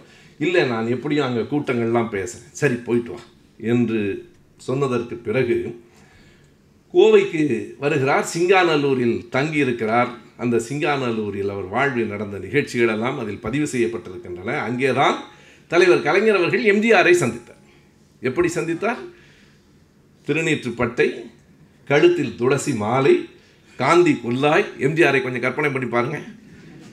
நாம் பார்த்த எம்ஜிஆரும் அப்படித்தான் எம்ஜிஆரை அவர் சந்தித்தார். கலைவாணரும் கலைஞருமாக சேர்ந்துதான் எம்ஜிஆரை மாற்றினார்கள். கலைஞர் சொல்லுகிறார் நான் அவருக்கு பெரியாரின் புத்தகங்களை கொடுப்பேன் அவர் எனக்கு காந்தியாரின் புத்தகங்களை கொடுப்பார். கலைவாணர் அவருக்கு குடியரசு பத்திரிகையை தொடர்ந்து கொடுத்து கொண்டிருந்தார். கலைவாணர் அந்த குடியரசு பத்திரிகை கொடுத்து கொடுத்து தான் எம்ஜிஆர் இடத்தில் ஒரு மாற்றம் வந்தது. அங்கே நாவலர் அவர்களும் இருந்திருக்கிறார் என்பது நெஞ்சுக்கு நீதியில் வந்த ஒரு புதிய செய்தி. நாவலர் எதற்காக கோவைக்கு போனார்? அவர் திரைப்படங்களுக்கெல்லாம் கரிவசனம் எழுதியதெல்லாம் இல்லை. எம்ஜிஆர் நடித்தார் கலைவாணர் நடித்தார் கலைஞர் எழுதினார். நாவலர் அப்போது ஜிடி நாயுடு அவர்களினுடைய கல்லூரியினுடைய விடுதி காப்பாளராக இருந்திருக்கிறார். விடுதி காப்பாளராக நாவலர் இருந்திருக்கிறார். இரண்டு பேரையும் கூட்டத்திற்கு கூப்பிடுவார்கள். எங்களுக்கான சோகம் போனால் பேசிவிட்டு வருகிற போது பணம் தருவார்கள். ஆனால் போவதற்கு என்ன செய்வது? பெரும்பாலும் ஒரு கடலையை வாங்கி வைத்துக்கொண்டு இரண்டு பேரும் கடலை சாப்பிட்டு கொண்டே நாவலரும் கலைஞரும் ஆறு மைல் நடந்து போய் அங்கே போன உடனே பெரிய வரவேற்பெல்லாம் இருக்கும் நடந்து வந்த கால் வலி எங்களுக்கு தான் தெரியும். திரும்ப வருகிற போதாவது எங்களுக்கு பேசி முடிக்கிற வரைக்கும் பேச்சில் கவனம் இருக்கும். கிளம்புவதற்கு முன்னால் ஒரு சின்ன கவலை இருக்கும். திரும்புறதுக்குள்ளே பணம் கொடுத்துருவாங்க என்கிற ஒரு சின்ன கவலை இருக்கும். அப்படித்தான் கழகம் வளர்ந்தது. பேராசிரியர் அவர்கள் எழுதியிருக்கிற ஒரு அஞ்சல் அட்டையை நான் அண்மையில் பார்த்தேன். பொன்னமராவதியிலே கூட்டம். அவர் எழுதியிருக்கிறார் நான் இந்த தொடர் வண்டியில் காலையில் வந்து விடுகிறேன். புதுக்கோட்டையில் ஓர் இடத்தில் எனக்கு தெரிந்த அழகப்பா புத்தக நிலையம் என்று நினைக்கிறேன். சரியாக நினைவில்லை. அங்கே நான் தங்கிக் கொள்ளலாம். அந்த செலவு உங்களுக்கு இல்லை. அதற்கு பிறகு நீங்கள் என்னை வந்து அழைத்து கொண்டு போக வேண்டும். இவ்வளவு ரூபாய் கொடுத்து விட வேண்டும் என்று பேராசிரியர் எழுதியிருக்கிறார். அதுபோல கலைஞர் சொல்லுவார் நாங்கள் இரண்டு பேரும் நடந்தே போய் பேசியிருக்கிறோம். நானும் எம்ஜிஆரும் சந்தித்த இடம் அதுதான். மிக சோகமான ஒரு வாழ்க்கை. ஆனால் ஒரு வரியை அவர் எழுதுவார் அது குருவி கூடுதான். ஆனாலும் எங்கள் வாழ்க்கை இன்பமாக இருந்தது. சின்ன வயது மனத்திற்கு மகிழ்ச்சியாக இருந்தது. ஒருவர் துயரத்தை ஒருவர் பகிர்ந்து கொண்டோம். ஏனென்றால் பகிர்ந்து கொள்வதற்கு இன்பம் ஏதும் அங்கே மிச்சம் இல்லை. பகிர்ந்து கொண்டோம் அந்த ராஜகுமாரி தான் தொடக்கம். ஆனால் ராஜகுமாரிக்கு பிறகு அடுத்து வந்த படம் அபிமன்யு என்கிற ஒரு படம். அது ஒரு புராண படம். அந்த புராண படத்துக்கு எழுத சொல்லுகிற போது அந்த புராண கதைக்குள் என்னுடைய வசனங்கள் மூலம் பகுத்தறிவு செய்திகளையும் நான் அதில் எழுதினேன். அது அவர்களுக்கு பிடிக்கவில்லையோ என்னவோ தெரியாது. அந்த படம் வெளிவந்த நாளில் நான் பத்மாவையும் அழைத்து கொண்டு அந்த திரையரங்கில் போய் மிக ஆவலோடு உட்கார்ந்திருந்தேன். கடைசி வரைக்கும் என் பெயர் வரவே இல்லை. அந்த திரைப்படத்தில் கதை வசனம் மு கருணாநிதியன் வரும்பார். அடுத்து போடுவார்கள். அடுத்து வரும் என்று சொல்லி கொண்டிருந்தேன். கடைசி வரைக்கும் போடவில்லை. பிறகு போய் அந்த முதலாளியிடம் கேட்டேன் என் பெயரே வரவில்லையே. வசனம் முழுவதும் நான் எழுதியது தானே நீ எழுதுனது தான் நீ எப்போ புகழ் பெறுகிறாயோ அப்போ தான் பேர் போடுவோம். கலைஞர் சொன்னார் பேர் போட்டால் தானாங்க நான் புகழ் பெற முடியும். நீ பேரே போடாமல் எப்படிடா புகழ் பெற முடியும்? பேர் போட்டால் தானே புகழ் பெற முடியும் என்றார். அந்த கோபத்தில் நான் அந்த ஊரை விட்டே வந்துவிட்டேன் கோவையை கோவை விட்டு இனி வேண்டாம் என்று வந்துவிட்டேன் இடையில் கோவையில் இருக்கிற போதுதான் அவருடைய அப்பா மிக உடல் நலமில்லாமல் இருந்த நேரம். அவருடைய தந்தையாரை பற்றி நிறைய எழுதியிருக்கிறார் முத்துவேலரை பற்றி. அங்கே அவரோடு பதினைந்து நாள் அருகில் இருந்தபோது அவருடைய அப்பா கேட்டாராம் ராஜகுமாரி படத்தை நான் பார்க்க வேண்டும் என்று சொல்லி அப்பாவை அழைத்து கொண்டு போய் அந்த திரையரங்கில் நான் அமர வைத்தேன். அவர் அந்த படத்தை பார்த்தார் என்று சொல்ல முடியாது கண் பார்வை போய்விட்டது. அந்த படத்தை கேட்டார். ராஜகுமாரி திரையரங்கில் அமர்ந்து அந்த படத்தை கேட்டார். இப்போது உடல்நலிவோடு இருக்கிற நேரத்தில் அவங்க அப்பா கேட்டாராம் அடுத்த கதை எழுதி முடிச்சிட்டியான்னு கேட்டார். நான் சொன்னேன் இன்னும் கொஞ்சம் பாக்கி இருக்கிறது என்றேன். என் அப்பா இலக்கிய நயத்தோடு விடை சொன்னார் நீ அடுத்த கதை எழுதி கொண்டிருக்கிறாய். நான் என் கதையை முடித்து கொள்ளப் போகிறேன். என் கதை முடியப் போகிறது என்று அவர் சொன்னார். அப்போதுதான் அவருக்கு உடல் நலமில்லாமல் இருக்கிற போது ஒரு வடிவேல் என்கிற மருத்துவரை அழைத்து வருவதற்காக நான் போனேன். மருத்துவர் ஒரு மாநாட்டில் இருந்தார். மாநாட்டு மேடையில் அவர் இருக்கிறார். என்ன செய்வது? என்று சிந்தித்து கொண்டிருந்த போது அவர் என்னை பார்த்துவிட்டு தம்பியை வர சொல்லுங்கள் என்று சொல்லி நீ பேசு என்றார். இவர் அவரை அழைப்பதற்காக போயிருக்கிறார். அவர் மேடையில் கூப்பிட்டு பேசு என்கிறார். எனக்கு அதை படிக்கிற போது ஆண்டன் செக்காவ் எழுதியிருக்கிற அந்த ஒரு அற்புதமான அந்த எனிமீஸ் என்கிற கதை நினைவுக்கு வருகிறது. அதனுடைய ஒரே ஒரு முதல் காட்சியை சொல்லுகிறேன். தன் மனைவி மிகவும் உடல்நலமில்லாமல் இருக்கிற போது மருத்துவரை அழைப்பதற்காக அவன் வருவான். அவன் வந்த நேரத்தில் மருத்துவர் மிக அமைதியாக சொல்லுவார் என்னால் வர முடியாது. ஏன் முடியாது? என் மனைவி உயிருக்கு போராடி கொண்டிருக்கிறாள். நீங்கள் மருத்துவர். உண்மைதான் உங்கள் மனைவி உயிருக்கு போராடி கொண்டிருக்கிறார். என் மகன் இறந்தே போய்விட்டான். பிள்ளையினுடைய பிணம் உள்ளே இருக்கிறது என்னால் வர முடியாது. இவனுக்கு அந்த சோகம் புரிகிறது. அதற்கு பிறகு மிக தாழ்மையாக அவன் கேட்பான் உங்கள் துயரம் எனக்கு புரிகிறது. ஆனாலும் ஐயா என்னை மன்னித்துக் கொள்ள வேண்டும். நீங்கள் இனி என்ன செய்தாலும் உங்கள் மகனை காப்பாற்ற முடியாது. இறந்து போய்விட்டான். ஒருவேளை நீங்கள் வந்தால் என் மனைவியை காப்பாற்றி விடலாம். இறந்து போன பிள்ளையை காப்பாற்ற முடியாது என்பதற்காக இறந்து போகக்கூடிய ஒரு உயிரையும் கைவிட்டு விடாதீர்கள் என்று சொன்னபோது அவன் சொன்னது அவருக்கு நியாயமாய்ப்பட்டது. அந்த மருத்துவர் அங்கே போனார்.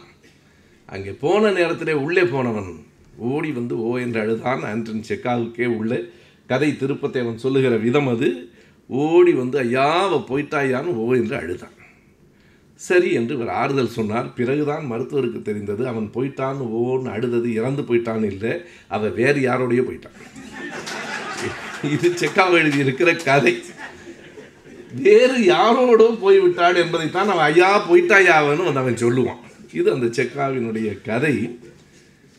மருத்துவரை அழைக்க போன தலைவர் அவர்களை பேசு என்று சொன்ன உடனே ஆடிய காலும் பாடிய வாயும் நிற்காது என்பார்கள். கலைஞருக்கு அது என்ன கூட்டம்? மருத்துவர்கள் கூட்டம். ஏதோ பேசுகின்றார் பேசிடுவோம்.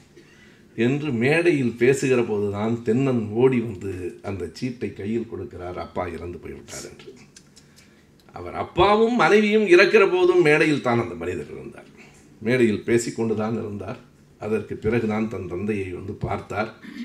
மீண்டும் அவருக்கு ஒரு அழைப்பு வந்தது. மந்திரிகுமாரி படத்திற்கு உரையாடல் எழுதுவதற்காக. அதற்கு முன்பே அவர் அந்த அபிமன்யு படத்திலே தன் பெயரை போடவில்லை என்றதற்கு பிறகு இனி முழுக்க திரைப்படம் வேண்டாம் நாடகத்திற்கு என்று வந்து சேர்ந்தார். நாடகத்திலும் அவர் மிகப்பெரிய புகழ் பெற்றார். அவருடைய குண்டலகேசியை தழுவி அவர் எழுதிய அந்த நாடகம்தான் மந்திரி குமாரி நான் பொதுக்கூட்டங்களில் பேசுகிற போதெல்லாம் கூட சொல்லுவேன் எந்த படத்திலும் கதாநாயகன் வசனம்தான் பாராட்டப்படும். கலைஞர் எழுதிய படங்களில் திரும்பிப்பார் மந்திரி குமாரி இரண்டையும் பாருங்கள். வில்லன் பேசுகிற வசனமே அத்தனை அற்புதமாக இருக்கு. அந்த வில்லன் பேசிய வசனம் தானே இப்போது கூட நமக்கு பயன்படுகிறது. மந்திரி குமாரியிலே வில்லன் பேசுவதாக கலைஞர் எழுதிய அந்த வரிதான் அரண்மனை நாயே அடக்கடா வாயே என்பது. எழுபத்தைந்து எண்பது ஆண்டுகளுக்கு பிறகும் பயன்படுகிறதே. அந்த வரியை பல நேரங்களில் நாம் சொல்ல வேண்டியிருக்கிறதே. மந்திரி குமாரியில் அவர் எழுதியது. அதுபோல தூக்கு மேடை என்கிற நாடகம் அவருடைய நாடகம் மிக புகழ் பெற்றது அதில் அபிநய முதலியாராக நடிகவேடு எம் ஆர் ராதா அவர்கள் நடிப்பார். நான் ஐயாவிடத்திலேயே கேட்டேன் ஐயா இந்த வசனம் நீங்கள் அப்போ எழுது ராதா அண்ணன் படத்தில் சில நேரத்தில் அவரும் நடுவில் சேர்த்துருப்பார் என்று சொன்னார். என்ன வசனம் என்றால் அபிநய முதலியார் அப்போது மாணவர் தலைவன் பாண்டியனாக கலைஞர் நடிப்பார். அந்த அபிநய முதலியார் இன்னொரு பெண்ணோடு ஒரு தொடர்பு இருக்கும். அந்த அபிநய முதலியாரோட வேலைக்காரன் சொல்லுவான் ஐயா அந்த அம்மாவோட உங்களுக்கு அது என்ன இப்போ அப்படிம்பார் அதுக்கு ஒன்றும் இல்லை. அந்த அம்மா காலை பார்த்தா ஒரு யானை காலாக இருக்குதுங்கய்யா. அந்த அம்மாவோட போய் நீங்கள் நெருக்கமாக இருக்கீங்களே அம்மா. அதுக்கு ராதா ஒரு விடை சொல்லுவார். டேய் போடா போடா. தலை யானை மாதிரி இருந்தால் பிள்ளையார்னு கும்பிட்றீங்க கால் யானை மாதிரி பண்ணாமல்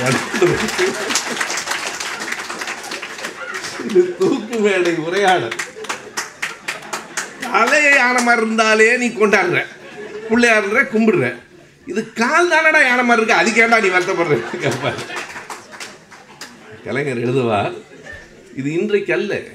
ஆயிரத்தி தொள்ளாயிரத்தி நாற்பதுகளில் இப்படி வசனங்களை எழுதுவதற்கு எவ்வளவு பெரிய துணி வந்திருக்க வேண்டும்?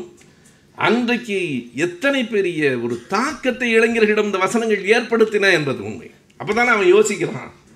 ஓ யானை கால குறை சொல்கிறோம் யானை முகத்தை கும்பிடுறோமேங்கிற ஒரு சிந்தனை கிளறல் இல்லையா அது? இப்படி அவர் எழுதி கொண்டிருந்ததும் அதற்கு பிறகு பத்மா அவர்களுக்கும் தலைவர் அவர்களுக்கும் திருமணம் யார் தலைமையில் நடந்தது என்பது ஒரு செய்தி. அவருக்கும் பத்மா அவர்கள் இறந்த பிறகு தயாடம்மா அவர்களுக்கும் நடந்த திருமணம் யார் தலைமையில் நடந்தது? இந்த இரண்டையும் நீங்கள் தேடி பார்த்தால் ஒரு சுவையான செய்தி கிடைக்கும்.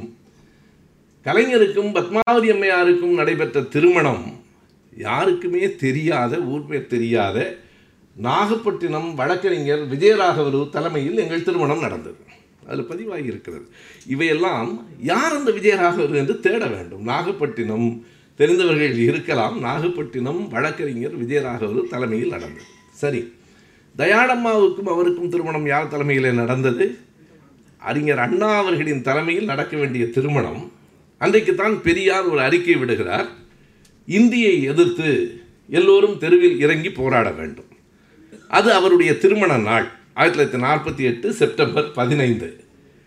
இவருக்கு அது தெரியாது. திருமண நாள் முடிவானதற்கு பிறகு பெரியாரிடமிருந்து அறிக்கை வருகிறது. இவர் மணமகனாக நின்று வரவேற்று கொண்டிருக்கிறார். அந்த நேரம் பார்த்து ஒரு இந்திய எதிர்ப்பு ஊர்வலம் போகிறது. அதற்கு மேல் அவரால் அங்கே நிற்க முடியாது. அந்த ஊர்வலத்தோடு போய்விடுகிறார். ஊர்வலத்தோடு மாப்பிள்ளையை காணும்னு வீட்டில் எல்லாரும் எங்கடா இங்கே தானே ஆயிருக்கான் இப்போ தானே வரவேற்று கொண்டு வந்தால் மாப்பிள்ளையை காணும். ஊர்வலத்தோடு போயிட்டார். அங்கே போய் ஒரு பெரிய வீர முழக்கம். என்ன எழுதுகிறார் என்றால் தயாடு அம்மையார் அன்றிலிருந்தே பழகி கொண்டார். இவன் எப்போது வேண்டுமானாலும் நம்மை விட்டு போய்விடுவான்.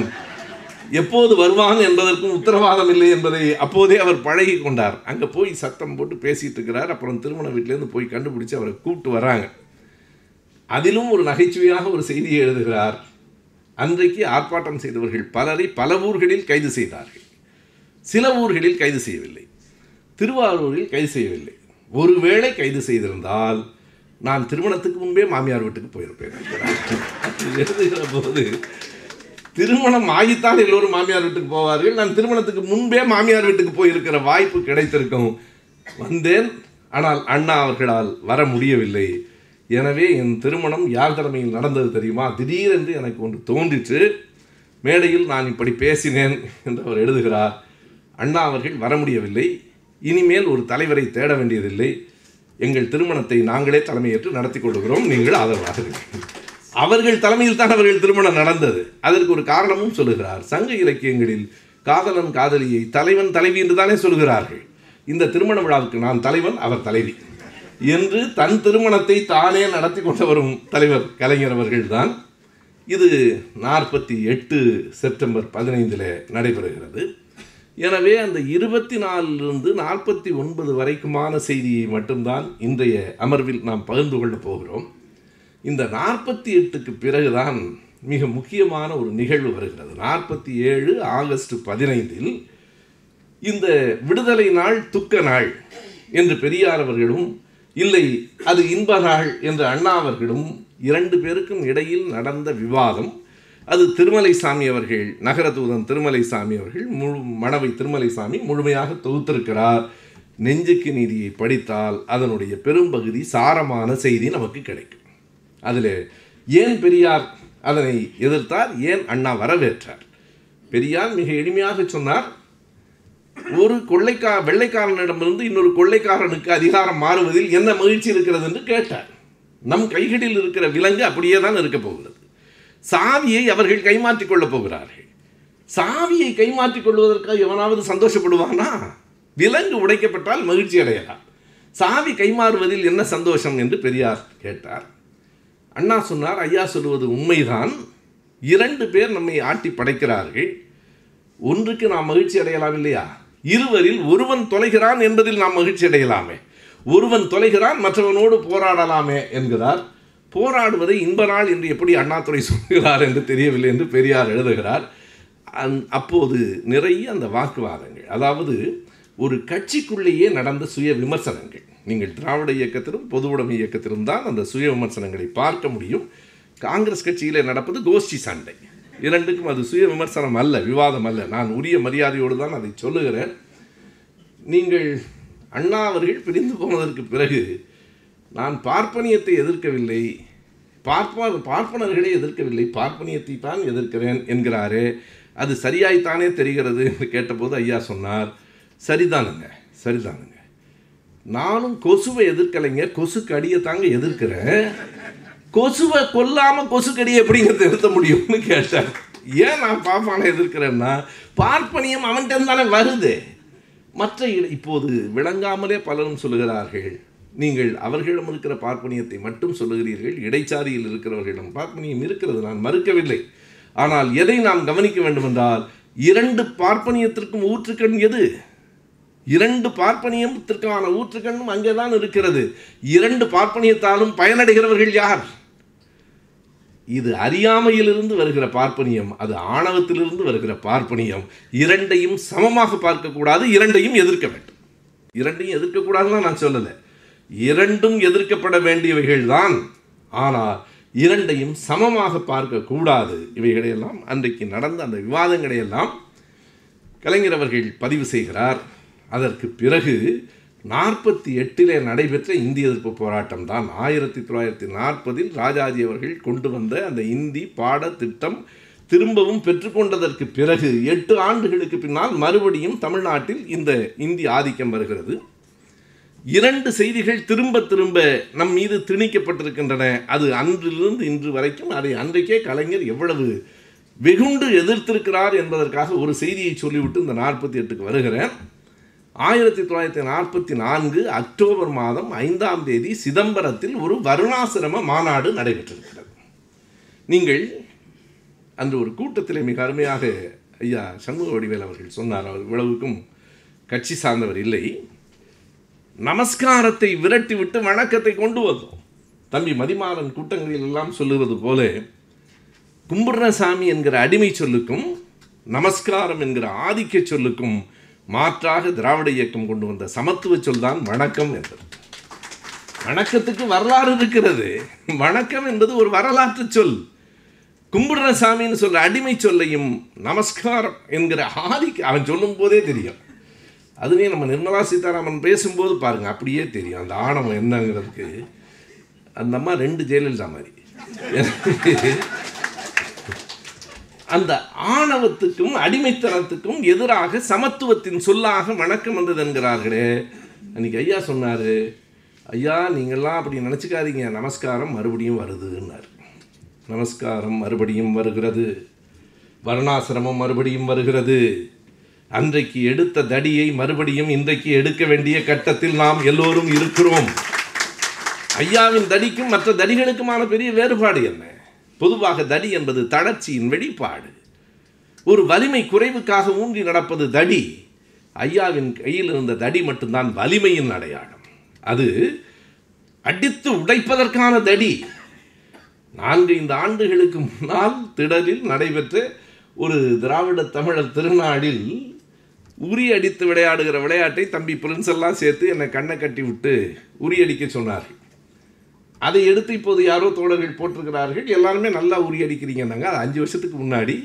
அதுவும் உண்மையாக அடிக்கலைங்க? அவங்க மெதுவாக இந்த பக்கம் திருப்பி விட்டாங்க. அடிச்சிட்டேன்னு சொன்னேன். அதில் இருக்கிற செய்தி என்ன என்றால் அந்த உரி இருக்கிறதே அந்த பானை அதில் என்ன எழுதி இருந்தது தெரியுமா? நன்றாக எனக்கு நினைவிருக்கிறது. அந்த பானையில் சாதி என்று எழுதியிருந்தது அதைத்தான் அடித்து உடைத்தோம். அந்த உரியடி விளையாட்டிலும் கூட இந்த சாதிக்கு எதிரான உணர்வை திடலில் நடந்ததால் அப்படி நடந்தது. எனவே ஐயாவின் தடி என்பது இன்றைக்கு ஒரு குறியீடாக அது உயர்ந்து நிற்கிறது. மறுபடியும் நமஸ்காரம் வருகிறது மறுபடியும் வர்ணாசிரமம் வருகிறது மறுபடியும் தடி தேவைப்படுகிறது.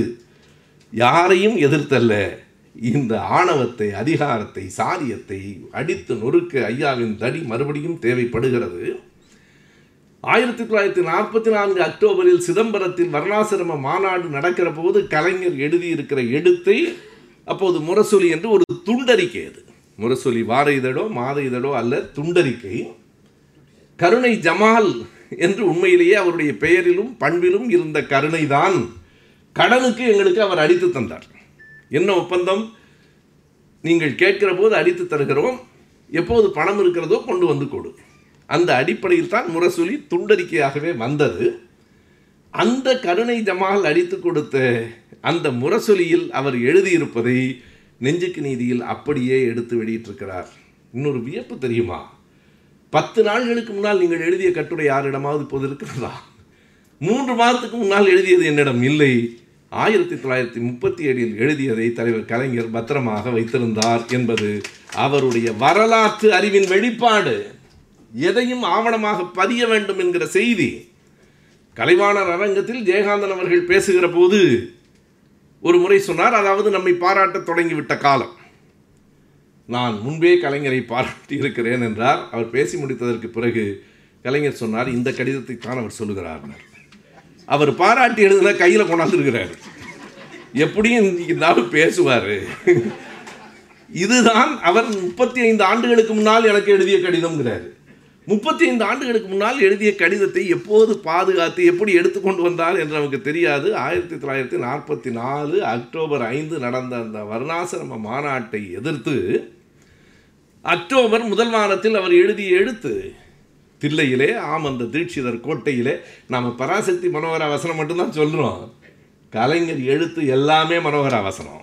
அன்றைக்கு நீங்கள் படித்தால் தில்லையிலே ஆமந்த தீட்சிதர் கோட்டையிலே தீன தயாபரன் காண முடக்கத்துடன் கால் தூக்கி காடியுடன் நடனமாடிய அந்த புண்ணிய பதியிலே அந்த தில்லை ப கலைப்பதியிலே புண்ணிய கூட்டமாம் பூரியின் தரிசனமாம் புனித நீராடலாம் என்று அவர் எழுதுகிறார் அப்போ பூரியின் தரிசனம்னா எனக்கு என்னன்னு புரியல. எனக்கு கிடைத்த வாழ்வின் மிகப்பெரிய வாய்ப்பு பல நேரங்களில் ஐயாட்டே இதெல்லாம் கேட்டிருக்கேன். ஐயா நேற்று உங்கள் இதை படிச்சுட்டு இருந்தேன். அது பூரியின் தரிசனம்னு எழுதியிருக்கு. பூரி சங்கராச்சாரியார் வந்தாருப்பா. அதுக்காக என்னார் அவரிடம் அவ்வளவு பெரிய தலைவனிடம் அருகிலிருந்து கேட்டு அறிந்து கொண்ட அந்த வாய்ப்பை என்னால் எந்த நிமிடமும் மறக்க முடியாது. எல்லாவற்றுக்கும் விடை சொல்லுவார். எல்லாவற்றுக்கும் சொல்லுவார். அருகில் இருந்து அதை கேட்கிற போது எங்கே மறுபடி சொல்லு? அப்படின்னார். அந்த வரிகளை நான் திருப்பி சொல்லும்போது அவருக்கு ஒரு பெரிய மகிழ்ச்சி வரும். நாற்பத்தி நாலில் அவர் எழுதினது தில்லையிலே ஆமந்த தீட்சிதர் கோட்டையிலே தீனதயாபரன் காண முழக்கத்துடன். ஆ, அவ்வளவு ஞாபகம் வச்சிருக்கிறியம்மாரு அது பூரி பூரி சங்கராச்சாரியார் வந்தாருப்பா. அதான் அந்த புண்ணிய மாநாடாம் பு- புராண புண்ணிய மாநாடாம் பூரியின் தரிசனமாம் என்று அவர் எழுதி மிக கடுமையாக அதாவது பரணி பாடி பாங்குடன் வாழ்ந்திட்ட பைந்தமிழ் நாட்டில் அந்த கட்டுரை இப்படி முடியுது.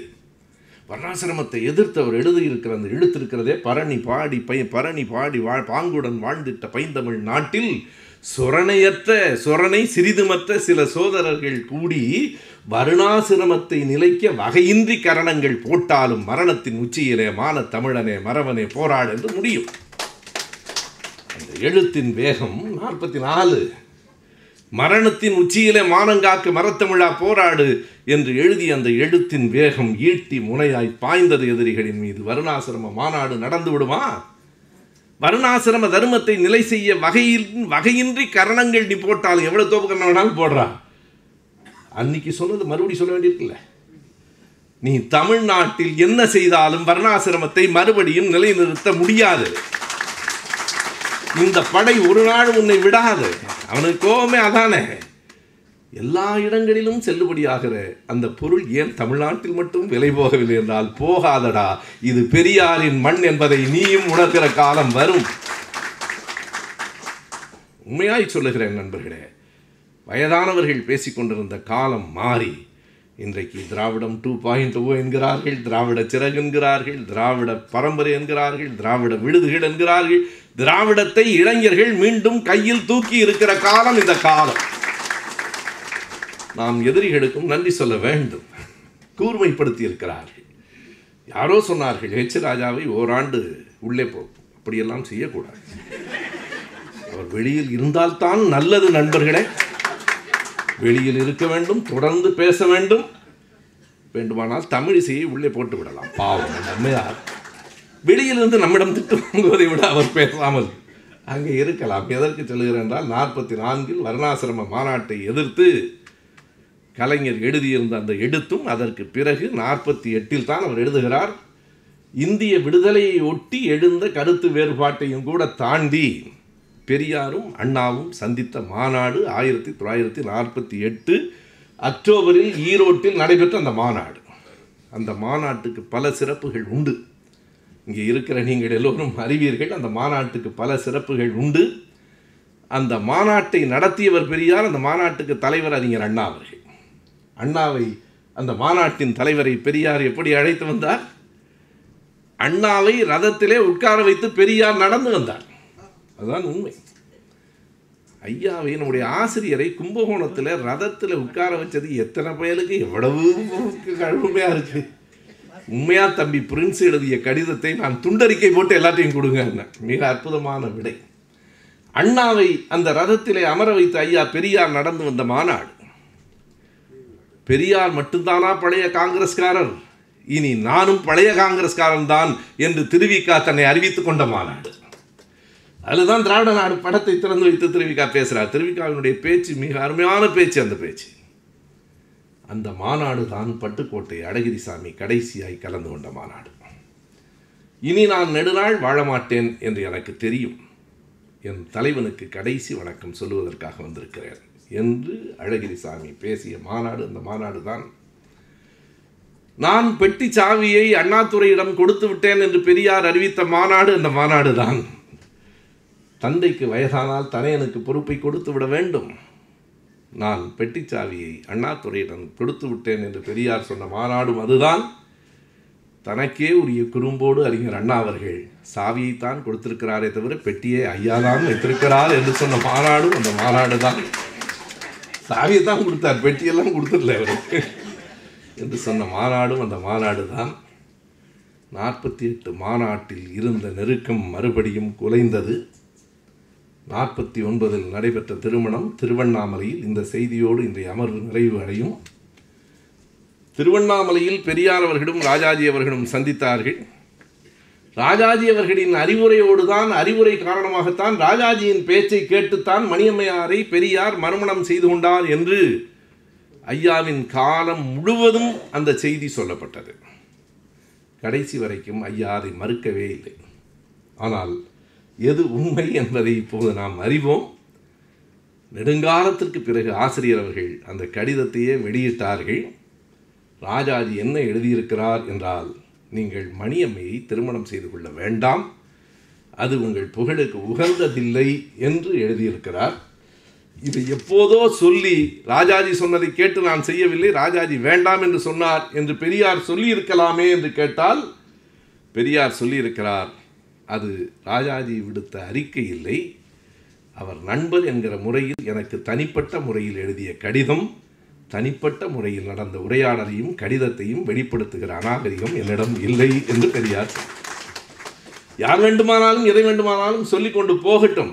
ஆனால் எனக்கு தனிப்பட்ட முறையிலே நண்பன் எழுதிய கடிதத்தை நான் அப்படி வெளிப்படுத்த மாட்டேன் என்று சொன்ன பண்பாளர் ஐயா பெரியார் அவர்கள் திராவிடர் கழகம் உடைந்தது திராவிட முன்னேற்றக் கழகம் தொடங்கியது ஒரு மிகப்பெரிய இயக்கம் உடைந்து விட்டதே என்கிற கவலை ஆயிரத்தி தொள்ளாயிரத்தி நாற்பத்தி ஒன்பதில் தலைவர் கலைஞர் அவர்களின் இருபத்தைந்து ஆண்டு கால வரலாற்றை இன்று உங்களோடு பகிர்ந்து கொண்டிருக்கிறேன். சேர்ந்து படிப்போம் தொடர்ந்து படிப்போம். நன்றி.